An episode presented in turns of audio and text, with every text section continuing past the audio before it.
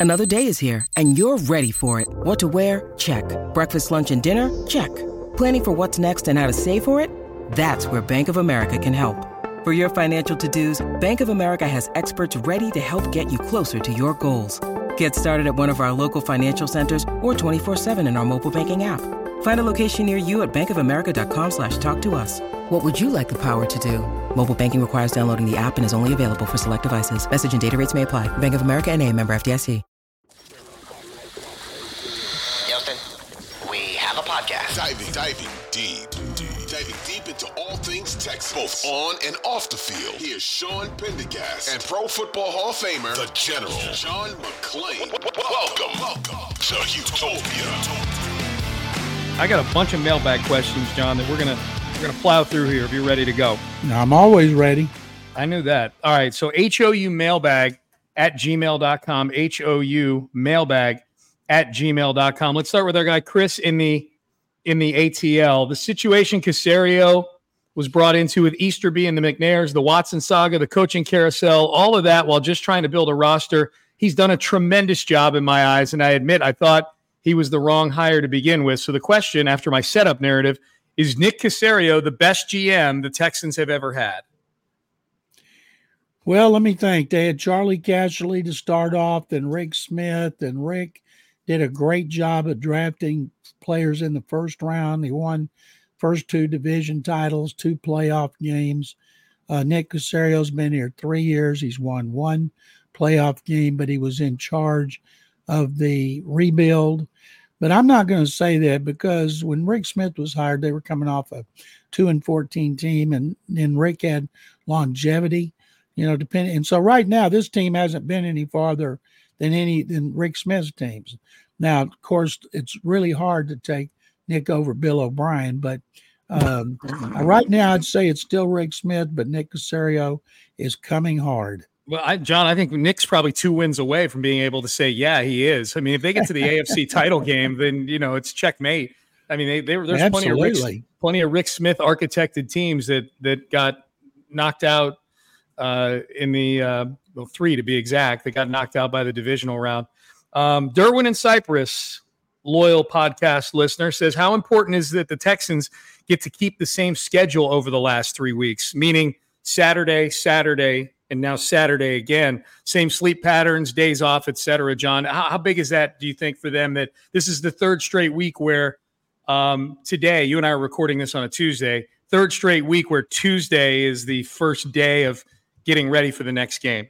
You want the extra day to prepare, but I think when you get in the playoffs, it doesn't matter if you played on a Monday and you're playing the following Sunday. I don't think it matters. The players are so jacked up and excited, and so are the coaches. But if you do have the extra day, of course, it might help. If it helps one injured player play the extra day of rest, then that is exactly what you want over the other teams that don't have that regular schedule. Yeah, I think they're kind of lucky, John. It doesn't sound like, other than Noah Brown, who went on injured reserve, who it felt like was just one tackle away from going on injured reserve. Like he was so banged up. I give him credit for just getting out onto the field in that game on Saturday. But one pass to him, he lands on his shoulder, and now his shoulders hurt to go along with his hand, his back, whatever. He had two or three other injuries. Like he was, he was awfully banged up. Um, it feels like they came out of that game, the the Cleveland game, a, a pretty healthy team. I know Tunsil went into the tent at one point during the game, but he came back out and played. And to your point earlier, in news and notes, played well when he was back in there. I, I, you know, unlike some of these other games recently, where it feels like there's been they lose five guys at some point during the game, it seems like they came out relatively healthy in this game. It looked like Tunsil was twisting his kneecap when he was on one knee. Yeah, hurt after somebody ran into him. I think Juice Scruggs fell on him and the way he was messing with it, I thought, well, he's done for the year. And then he mm-hmm. came back and continued to shut down Myles Garrett. Yep, did a good job. All right, John Wale in Virginia. What is the likelihood of keeping Derrick Henry in the division by bringing him to the Texans? He's got that one cut fitting for the zone running Coop Shanistani offense. John, would you kick tires on a on a uh, maybe an inexpensive, oft used Derrick Henry this offseason if you were the Texans? Well, he showed in that one game that he ran the fourth fastest on the field when he got in the open field. But, hmm. and there's a story on him. This is why I haven't given up on Dameon Pierce. I was in the athletic before their last game in which He said, I wish I'd been able to learn the zone scheme quicker and better. And I saw it, man, exactly what Dameon Pierce is struggling with. So, kick tires, maybe. There's no guarantees not going up there. If the new coach wants him back at a reasonable price, maybe they'll bring him back. But uh, he he's he's not. I don't think he's over the hill. I mean, Raheem Mostert's 32 and he scored yeah. 19 touchdowns, something like that for Miami. Yeah. Key is you just don't want him carrying the ball 25 times a game. So I would at least check it. Of course, I would, especially if Devin Singletary leaves. Yeah, John, I mean, it's been a long time since we could say this, but I think there's going to be a lot of guys that want to come play for the Texans, especially on the offensive side of the ball. I, I agree with you, but still, you better put you have to pay them. That sounds great. Yeah, they're not going to take a discount to come here. Of course not. No, and I'm not saying that. I but I think I, I don't think Henry's going to be expensive. I think teams are going to be awfully scared by the amount of tread, you know, not amount of wear on the tread with him. I mean, multiple multiple seasons where he's touching the ball 350 times you know, and it looks like at times this year it had caught up to him. So, but that would be fun for sure, Wale. Um, all right, next one, John from Lorenzo. I've had a question that's been burning in my mind for this whole season, and I know there's a lot of variables to this. But do either of you think that Bryce Young would have had a better season had he been picked at two by the Texans than what he's had in Carolina? I still prefer CJ 100%, but I can't help to think what could have been with him. It's hard to be worse than Bryce Young was in Carolina. Let's just put it that way. Like he definitely would have been better here than he would have in that cesspool in Carolina. And CJ would not have been as good as if he had played at Carolina because he didn't yep. have receivers. He didn't have he doesn't have an offensive line.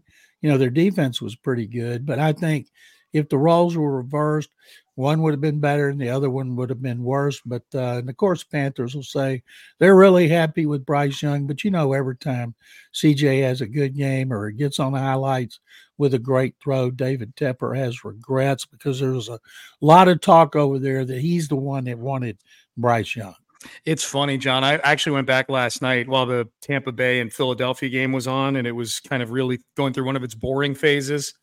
I had my laptop out with my AirPods in, so I on YouTube and I started, I watched some of the Bryce Young Carolina coverage right after he was drafted, you know, like the press conference after he was drafted, the press conference that Reich and Fitterer did the night of the draft, you know, the, when they met with the media. And it's just, it's a really wild thing to go back and watch now, considering Reich lasted 11 weeks and Fitterer's fired also and I watched the, the, war room shots of Bryce Young getting drafted, David Tepper calling him on the phone, Tepper and Fitterer hugging, the whole room going nuts about Bryce Young. It's a crazy thing to go back and watch now, now that you know that the thing ended in complete smoldering disaster in, in Carolina. It's a fascinating watch. I recommend it to anybody, John. If you want to feel good about the Texans by uh, participating in Schadenfreude for the team that picked in front of them – Go watch any of the Bryce Young coverage in Carolina from back during draft weekend. It's amazing. What they should be the happiest about with the Panthers is he played all but one game. And there was all uh, that yeah, worry, yeah. worry that because he was so frail that he was going to get hurt, but he he he played he played one more game than CJ Stroud did. He did. He did. He did behind a bad offensive line, too. Absolutely. Um, all right. Mark is in Austin, John. He said, I've been a loyal, some might say rabid Texans fan since the early 2000s when the McNairs were awarded the franchise. And I can't remember a time since 2011 that I've been this electrified about a team. So, Sean and John, the big question presented in your format for real or Fugazi, the Houston Texans will win a Super Bowl this year. Fugazi, they're not ready to win a Super Bowl. Wouldn't it be great if they played the 49ers in the Super Bowl in Vegas? Be phenomenal. Yeah. DeMeco and Slowik and all the storylines with that game. All the former Texans coaches in San Francisco, well, Santa Clara, with Kyle Shanahan, it would just be, boy, like homecoming for all the people in the organizations. And, uh, but uh, I'll tell you this I said this when Deshaun Watson was at his peak. I thought they'd win Super Bowls with Watson. And I think based on what I've seen of Stroud, because it's all about the quarterback in the NFL. And then you got to be an astute GM to fill in around him. I think the Texans will win their first Super Bowl uh, with CJ Stroud. And if they win Sunday, if they were to upset Baltimore, and I'm writing a column about this today, it'd be the first time Houston's had a team in the AFC championship game since the 79 Oilers. Yeah, no, John, absolutely. Absolutely. Well, I, I think uh, unlike Deshaun, CJ has a better head coach, I think, and a real general manager putting things together. You know what I mean? Like Deshaun was. Well, you didn't think Easterby was any good when he was assistant interim GM? No, I no, I, I went back. You got Josh McCown. I went back through his moves, John, and I just, you know, I, you're right. I wanted to give it a chance, and I went back through his moves, and it turns out he sucked. you want to give it a fat chance. God. All right. Uh, Charles emails into the mailbag. Outside of his contract, do you think Watson regrets being on the opposite side of the Texans? What do you think was going through Deshaun's head while that game was going on on Saturday, John? He, people want to say uh, he's happy that Flacco uh, looked bad. Well, Flacco wasn't coming back under any circumstances.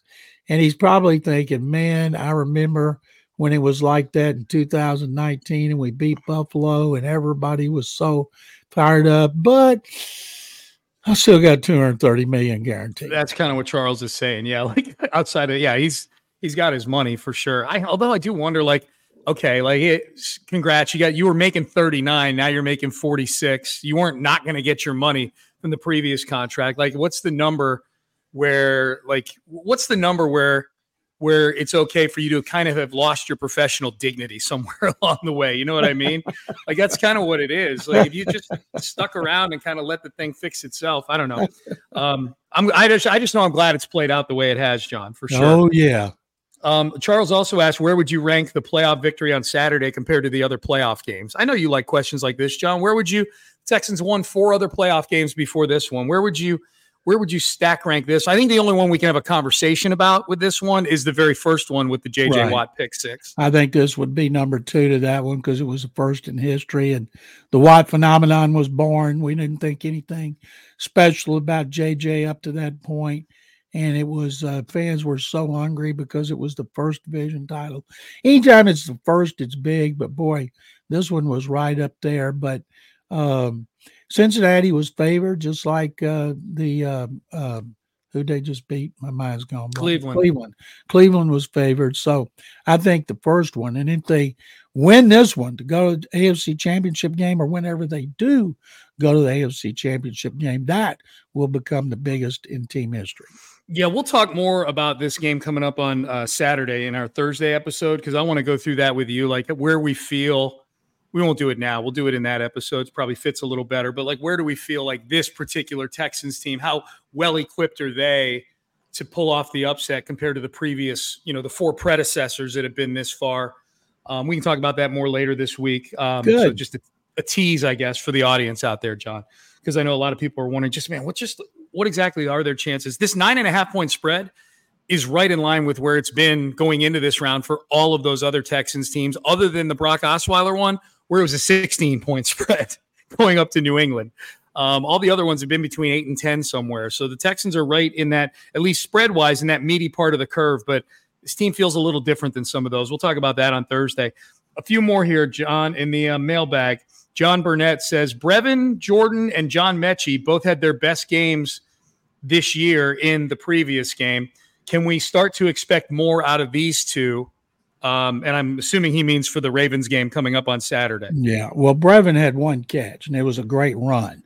Wasn't a yeah. great catch, wasn't a great throw. It was a great run. Xavier Hutchinson, Xavier Hutchinson had a great block to clear him on the sideline. He made a great cut, and then he just outran everybody. Mm-hmm. You know, he's not a tight end. He's more like a big receiver or an H back, and he he was tremendous.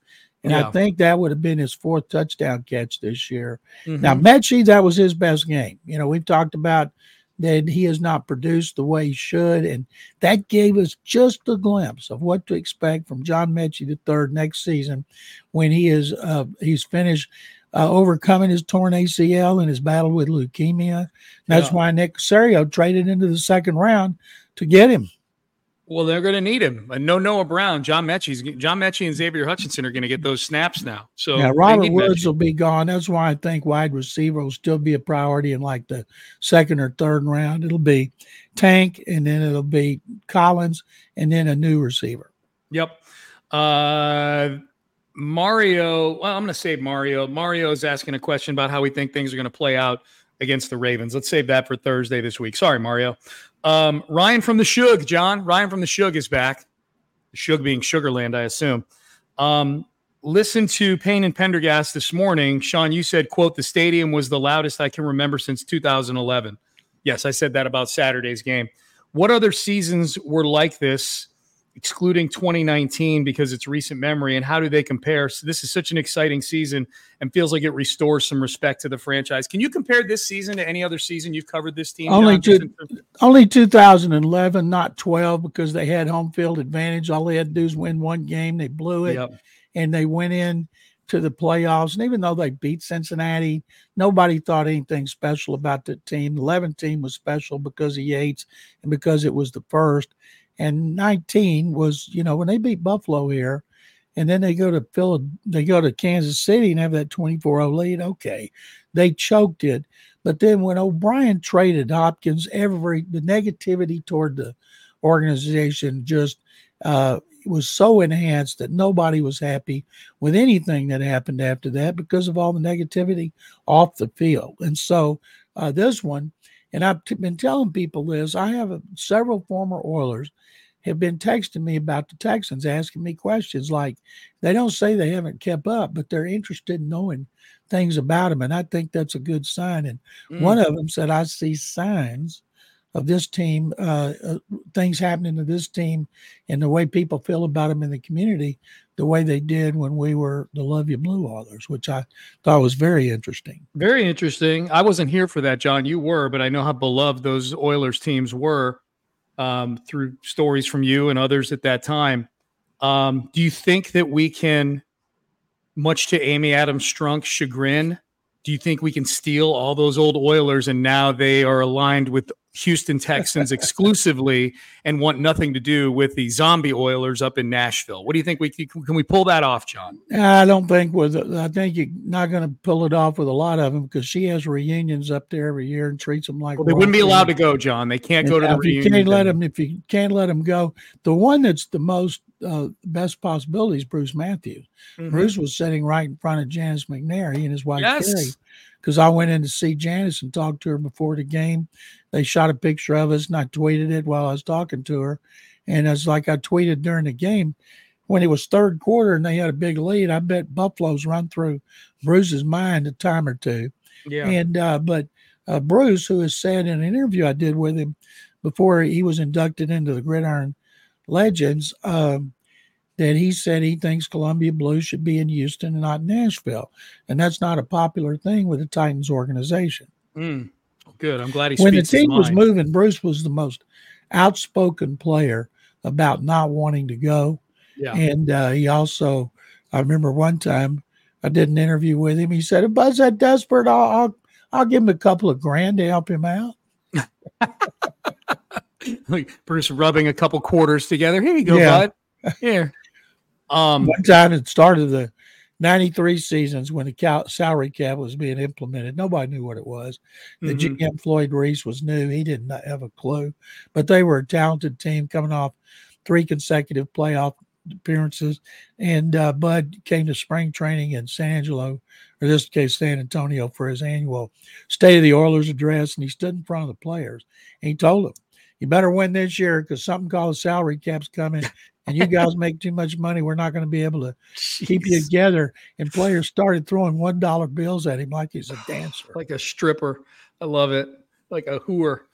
Uh, all right. Um, last one, John. This is from our guy Joe Q, who I, I may say so. Joe Q. I don't know what you do for uh, an actual job for employment, but if you ever want job as either like a research analyst or uh, like in uh, you know uh, some sort of producer for this podcast and the radio show. John, look at all this research this guy did. That's impressive right here. He's got a Very chart and impressive. everything. All for this question, John. And the question's for you. He said, "There's a question for John. Can you recall a time ever in the past when an NFL head coach had two former teammates on his roster?" DeMeco Ryans played with Jon Weeks and Kareem Jackson. He says, I don't know the answer, but it seems highly improbable and he goes on to list all the things that would have to be true in order for that to happen you know like the how few coaches are actually former players to begin with you know to even have teammates Um, you know, to how young the coach would have to be in order for the to have teammates that are still playing and so forth. Um, can you ever recall, John, a, a player or a coach, I should say, having multiple former teammates on his roster? No, but I haven't thought about it. You know, younger yeah. coaches are getting younger now. Guy like Sean McVay, if he played in the NFL, he's going to run into a lot of players he used to play with because he's like 30 when he got the job, but he didn't. And so you look around at some that are in their 30s, but I, if it's if it's not unprecedented, it is extremely rare. And uh, Jon Weeks actually played with him for two years. Kareem, uh, two or three two years, years, two, two years, years. Yep. and uh, they were there for the last game of DeMeco's career, a playoff loss at Baltimore. In Baltimore, yeah, absolutely. Hey, John, real quick before we uh, before we duck out, did you see? I know you saw this. The the the, video, the footage of JJ on the field with DeMeco at the end of JJ's last game that surfaced this past week. Oh yeah, where, where he told DeMeco, "Go make Houston great again." Um, this was before the job. This was before Lovie had even been fired. You know, like Lovie was still. It was the day Lovie got fired, like ten hours later. Um, but but that was that day. Uh, do you think there was just a major assumption that DeMeco was going to be the head coach of this football team at that point in the process? I think JJ was just guessing because they interviewed a lot of really good candidates. Yeah. Pete Johnson, Shane Steichen, Evero, the defensive coordinator at the time of the Broncos. But that's like I I told him before the first before the preseason game here, there was an Amazon game. I went over and told him I want to be the first one, congratulate him on being a head coach, and he thought I was crazy. But I I knew that after he came back for one more year, he was going to be a head coach, and I just said here. But I didn't yeah. think there was any way Lovie Smith was going to Pep Hamilton. He's going to put Pep Hamilton in charge of the offense, and it's going to be the worst ever. And so I had no idea Lovie'd be fired. I thought he'd make two or three seasons, and Amico would be somewhere like Denver. Thank God they fired him and hired DeMeco. Oh, oh my God, goodness! Don't Thank you God. know in Denver they don't? Well, I'll say they. The media doesn't like Sean Payton. He's always been really hard to deal with. But when they see how popular DeMeco is here, and he would be popular in other cities, but not as popular here because he was so beloved and respected as a player. If I two cities, John, if I were in Denver and I was watching DeMeco Ryans coach the Texans with Sean Payton in Denver, and I and and it may still turn out fine if they win a Super Bowl. Then everybody, who cares how big a, an asshole Sean Payton is? Um, but for now, if I was in Denver watching DeMeco or Carolina watching CJ Stroud, I would quit watching football. I would take up some. I'd start watching tennis or something. I'd take take up some other sport or cocaine or what something like meth. I don't like alcohol will do. Alcohol, whatever, just something. Yeah, I'd be drinking heavily, especially Carolina. I think Payton may end up getting it turned around in Denver. I don't know what's going to happen with Bryce Young, and I do know CJ Stroud's going to be around for a while. Well, that would thing, be that would be tough. The thing about Carolina, I think DeMeco would have been too smart to go there because he would have had multiple offers.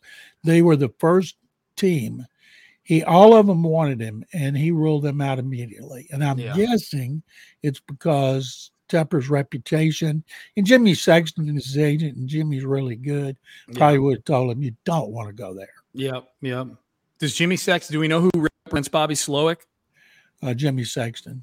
They have the same agent. Okay okay. I think they're all i think sexton does all of them now. Does he? Except sean payton. Okay so yeah, sexton is like Sexton is the he's the guy for coaches. That Bob yes, LaMonte is. is. the guy for front office people. Right? Bob still has a lot of Bob has a lot of coaches that, but uh, some of them have retired. But yeah, but Bob's got Caserio and Easterby. Bob's got Caserio yeah. and he's got Jack Easterby. Yeah, Easterby, who the biggest, the hottest free agent out there in front office. Must have been a favor to Caserio. Yeah. Um, and then uh, and I guess player wise, probably David Mulugheta these days. It seems like Mulugheta LaMonte has been around forever. Yeah. And uh, he doesn't take them on immediately like he used to. You know, at one point, he, he still got Andy Reid. He had Holmgren, all those Packer coaches that he had Holmgren because uh, Holmgren was, had been at his high school.